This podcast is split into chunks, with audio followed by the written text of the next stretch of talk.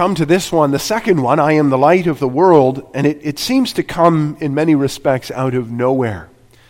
You may recall how in John chapter 6, where Jesus says, I am the bread of life, that came in the context of a miracle, a conversation that followed that miracle, and words that the uh, leaders of the Jews had with Jesus. John chapter 10 uh, has a similar sort of dynamic. There's a man who is blind, he's healed uh, by Jesus, which causes a stir to which Jesus then responds with words, including, I am the door and I am the good shepherd.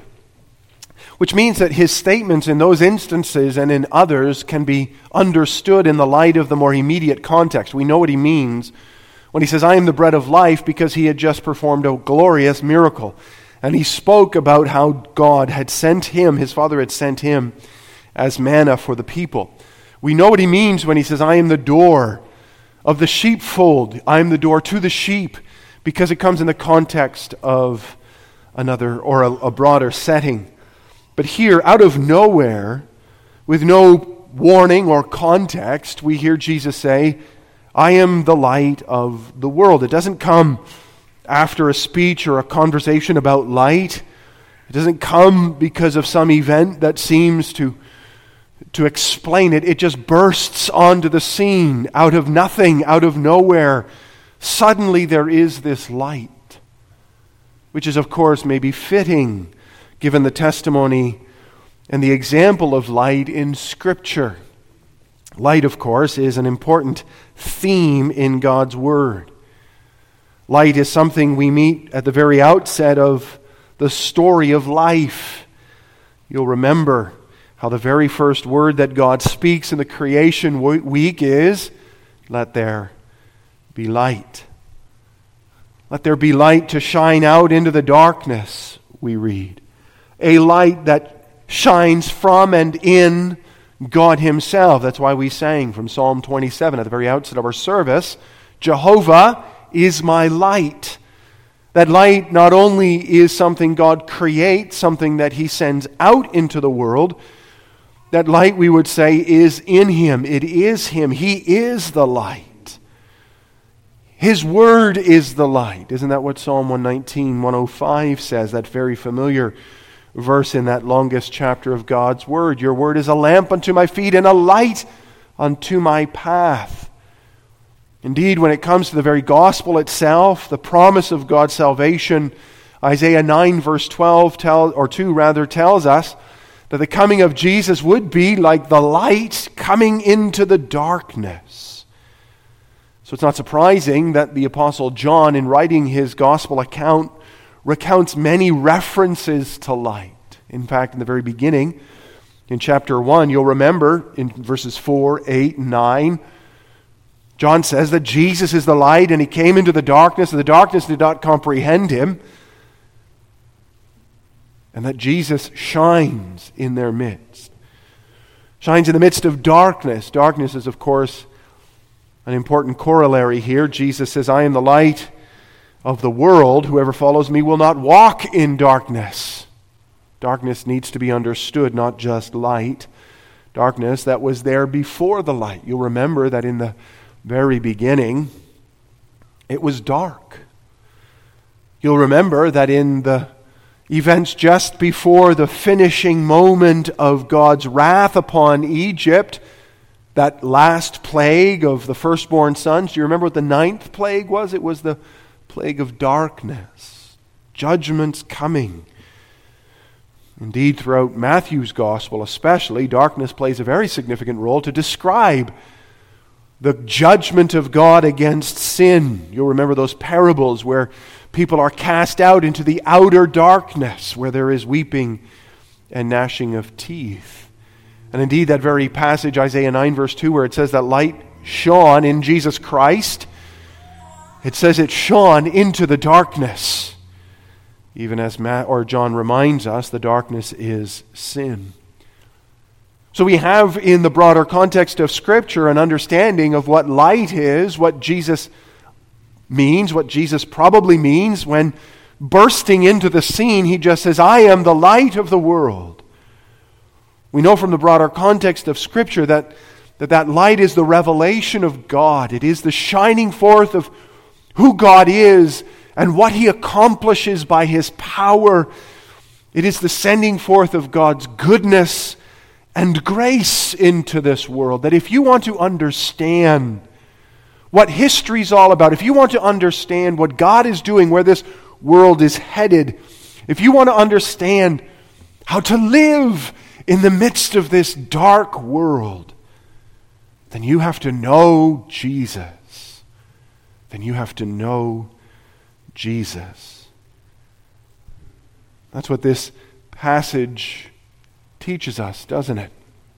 I am the light of the world. Whoever follows me will not walk in darkness, but will have the light of life. Those who are born into this world by nature, all of us included, are born into darkness and we walk in darkness. Walking in the Bible is a way to describe the way that life is experienced and lived. Both in the Christian life and in the unbelieving life, it matters not.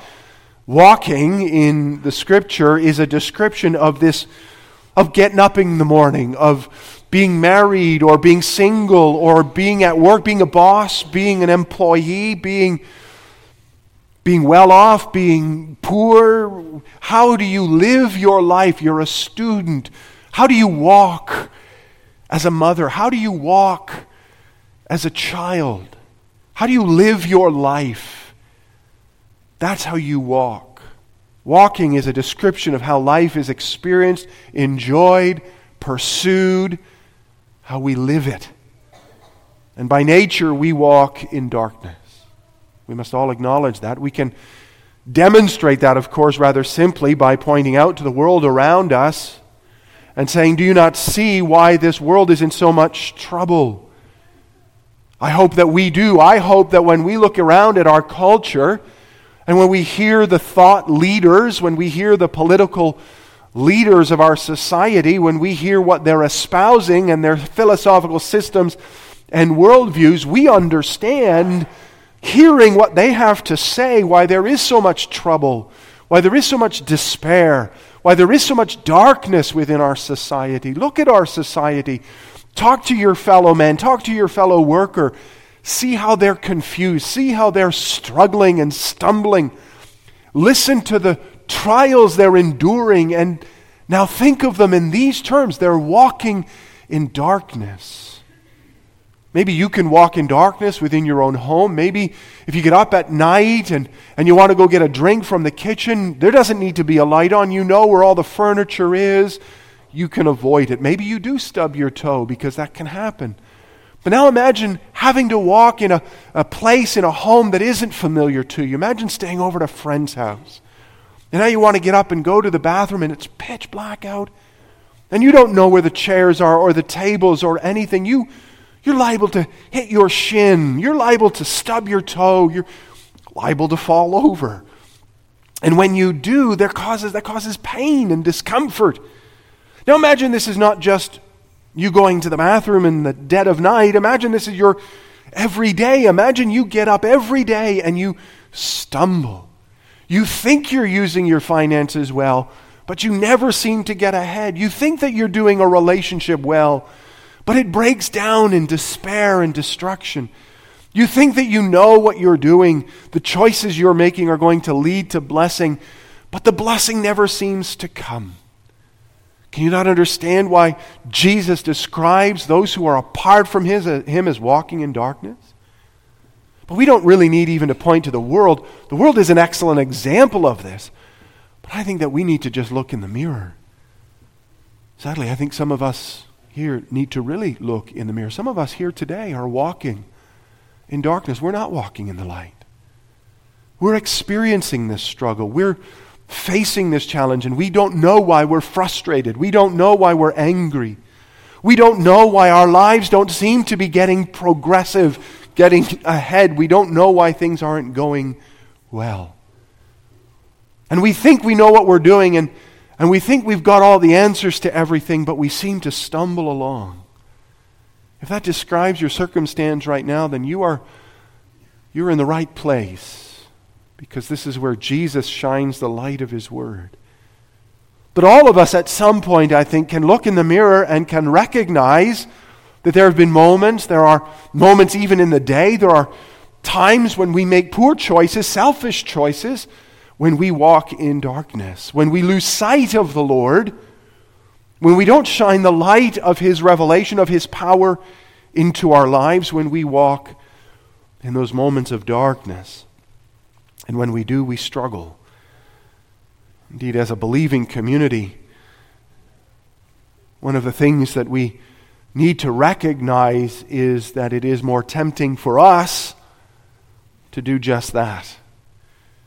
We ought to be, as a community, grateful for the light of God's grace that is shone into our lives in Jesus Christ. And if we see the light of Christ today, if we see all things in the light of Christ today, if we're excited to receive the bread and the wine because we know what this represents and means for us, then know that you are extremely, eternally, and richly blessed. Know that you have come because Jesus Christ shines into your heart. If you can see the beauty and the wonder of life in Christ, if it is your joy to live in His Word and in His way, if His will for your life is right and good, then rejoice, for Jesus Christ has dawned upon you. But note that it is always easy for us who have grandparents that have lived this way, great grandparents who have lived this way, uncles and aunts, cousins, everybody who lives this way. It is easy for us to take this for granted. We get so used to the blessings of life in the light of Christ that we begin to think it's ordinary and normal. In, fact, we think that we can probably live apart from the light of Christ and still enjoy the benefits of what his light illuminates. We all know, don't we, friends, family members, church members, who have drifted off into the darkness? Maybe not immediately. They played with the darkness. They went into the darkness for a time, maybe quite literally. How many times are bad things done at night under the cover of darkness? And maybe their nights were not godly, they weren't illuminated by the word of Christ. And yet they were confident, they were confident that they could survive, that they could live in the darkness and not be overcome by it confident that their relationships could progress, confident that their businesses could be blessed, confident that their mental health would be secure. And maybe it is for a time. Because as the sun sets, it doesn't set immediately. The darkness isn't immediate, it is gradual. And so is so often our descent into the darkness of sin. But eventually there comes a time when we cannot see anymore, can't understand why life seems to be so frustrating, so empty, so difficult. And we need to recognize that precisely because of the blessing we've received in Jesus Christ, that He has shone into our world and homes, our lives and hearts. And therefore, we must cling to this light. We must live in the light of this light. That is, that we have to embrace this Jesus as the light of our lives. Are you doing that? Are you living your life with Jesus as your light? Think now again, maybe camping sometime this summer, maybe cottaging. Maybe you're traveling. We used to, as a family, go to a cottage, and just a kilometer down the way, there was a a play area. And so we would go as kids to play there. And we, of course, would play there as long as we possibly could. And eventually the sun would set. Now we had to come back to the cottage in the dark, through the woods, with all these sounds making noises. It was a little unconcerting. But we had, of course, a flashlight, a bright flashlight that could illuminate the entire area. Is that how we're living in our business, in our relationships, in our, in our cultural engagement, in our thinking, our emotions, our physical use of the body God has given us?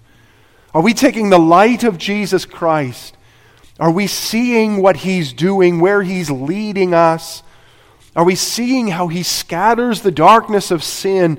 And are we living in the light of Jesus Christ? To accept Jesus as the light of this world is to accept that we are not, that our wisdom, our skills, our parenting, our business acumen, our political abilities are unable to lead us to the place of peace and security. But that Jesus Christ is the way, the truth, and the life. Is that true of you today? Consider how often you are in your word.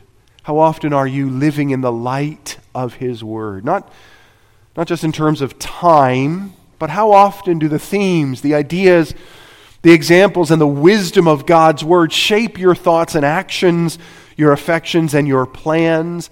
How often do you consult that Word in your business dealings, in your relationships, in your worship? Do you say, What does the Lord say? before you ask, What do I want?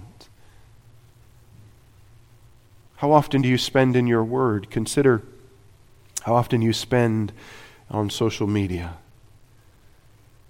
If someone were to check your usage on your smartphone, how often would your Bible app have been opened? Again, we don't want to make things superficial. We don't want to make things simplistic. But surely we all ought to recognize, in the light of this word from Jesus Christ, that if this is true, if indeed we acknowledge that Jesus is the light of the world and that those who walk in his light do not walk in darkness but have the light of life, that means that Jesus needs to be precious to us. His word needs to be powerful to us. His light needs to shine daily in our lives, not in some simplistic way, but in a lifestyle way, in an orientation way, in a perspective way, in a persistent way. You need to be able at the end of the day to show that Jesus is your light. How convinced are you? And how does your life demonstrate that Jesus is the light of your world? We can rejoice in the midst of darkness. We do not need to stumble. We do not need to trip and fall. We can live in the sanctifying, in the redeeming, in the gracious, forgiving light of Jesus Christ. But it needs to be precious to us. Someone, someone hearing this might say, wait a minute. That's all fine and good. All you're doing is asserting that Jesus is the light, though. You're not proving that to be the case. That, you understand, is, is a common response to the things of the gospel in our day. People say, wait a second, wait a second, prove it. That's exactly what the Pharisees do in this text. Their response to Jesus is one that is most intriguing. Jesus says, again, in apropos of nothing, in the midst of all of a sudden uh, darkness, there's light. I am the light of the world, says Jesus. And the Pharisees say, What do you mean? How's that true?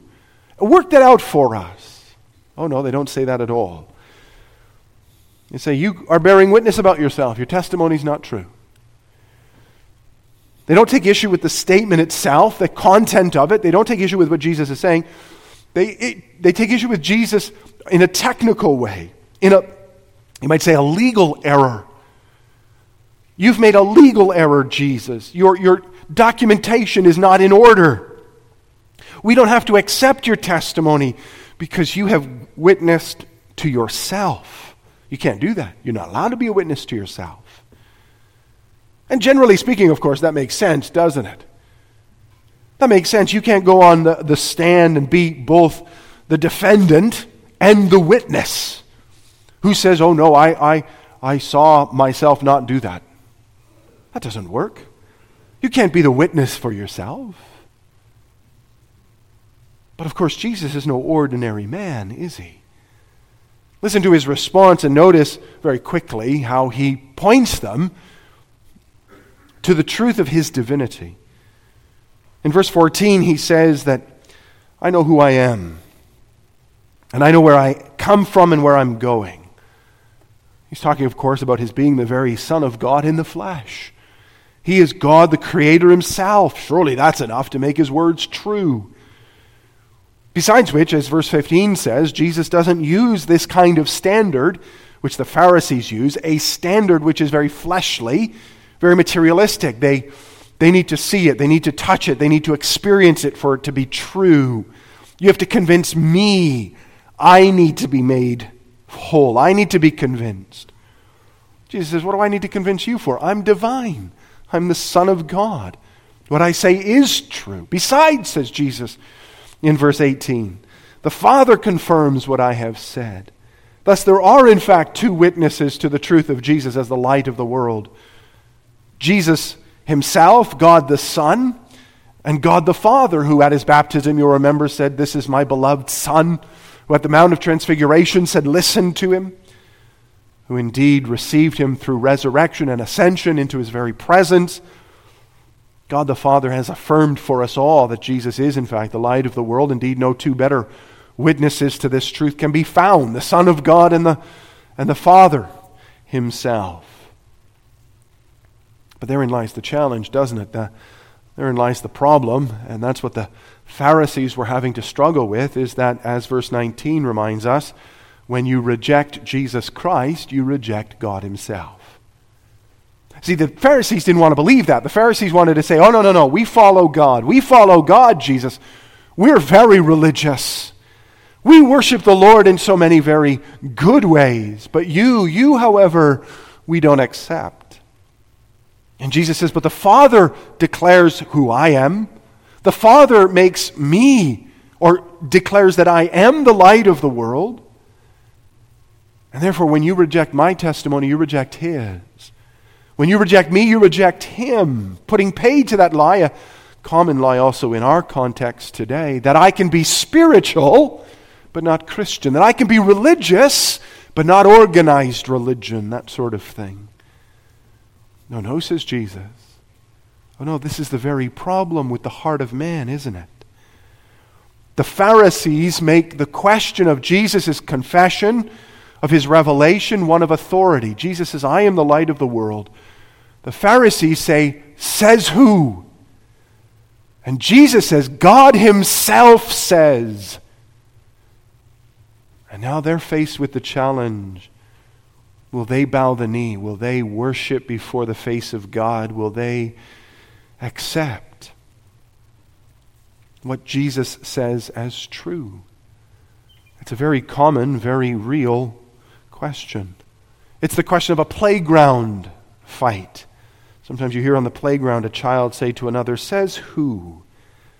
They've heard a call, they've heard someone say something, but they don't want to accept it. There, there is an authority here. I don't need to believe, I don't need to do what you say. You're not the boss of me.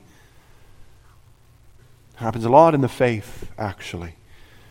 How many of those that we speak to about the faith spend their time trying to attack the Bible, denying its authority and inspiration? willing to give authority and inspiration to far less reputable sources, but instead saying, oh, no, no, no, no, I'm not going to deal with the call to faith because that call is issued from an authority. Well, this isn't the very word of God, is it? It can't possibly be. It's the reserve of the weak minded and rebellious. Instead of dealing with the issue, they pick at the edges, hoping to topple the one that they've already rejected. It's not unlike the arguing with conspiracy theorists or flat earthers. Nothing you say can dissuade them from what they've already accepted as fact. In fact, anything you say is proof that you're part of the problem. How do you then deal in that circumstance with those who reject the very authority of the one who's speaking? How do you deal with people who stand before the God of gods, the creator of heaven and earth, the light of the world, and say, No, I don't think so? How do you witness to the light of the sun? Quite literally, how do you prove that the sun is shining in the sky? On the one hand, of course, you can point out everything that the rays of the sun illuminate. You can even point to that brilliant ball that's transiting the sky each day. You can show people pictures of the sun taken by satellites and telescopes. There is no end of the evidence that you can bring to bear that proves the sun is the light of this world. But then the skeptic says, no, no, no, no, that's not acceptable. All your proof assumes the sun exists. That's not allowed.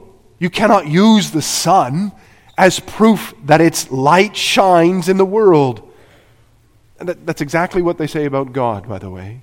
No using Scripture, no using the eyewitnesses of God's, uh, of, of Christ's re- resurrection, no references to historical evidence that God's work is real and powerful, no pointing out the way that all of creation sings the praise of our God. Oh, no, no, no. You need to prove that God exists without any reference to God Himself. You need other witnesses, objective ones, ones that aren't connected to God. It's like turning the light of the sun off and dropping the world into pitch darkness, and then saying to someone, Now prove to me that the sun exists.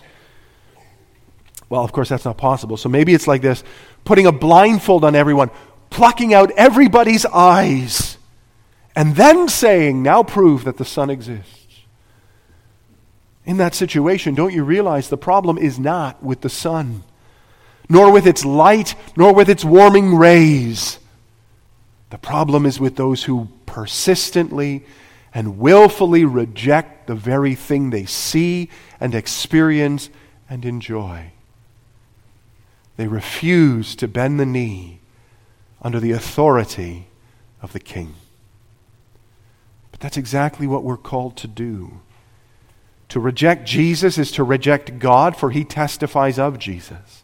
That Jesus is the light of the world which means you cannot accept God without accepting Jesus. You cannot accept God and reject Jesus.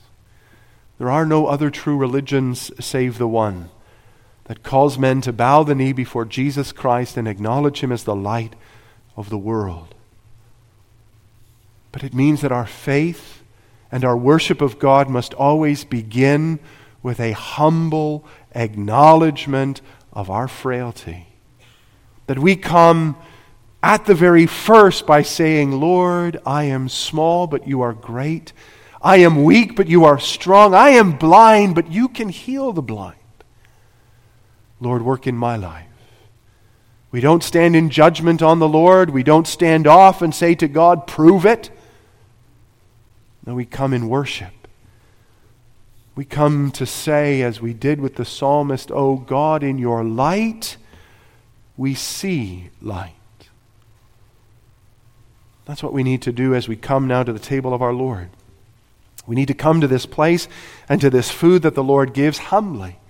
We need to come bowing the knee, saying, Lord, feed my soul. Not coming arrogantly, not coming with superstition or custom, mere custom in our hearts. But we need to come to this table and we need to say, Lord, shine in my life. Let your fountains flow in me. We need to bow. And then we need to believe. We need to accept the truth of who Jesus is. We need to surrender all to Jesus. And we need to walk in his light. Let's ask the Lord for help in that in prayer. Gracious God and Heavenly Father, we thank you for the light that shines in your word. We thank you for the light that has shone in this service. May that light illumine our hearts. those that are walking in darkness, Lord, may they turn to the light, bend the knee, bow before you, and cry out, Have mercy upon me, a sinner. And to those, Lord, that are walking in the light, may we persist in this journey of faith. Help us to turn neither to the right nor to the left.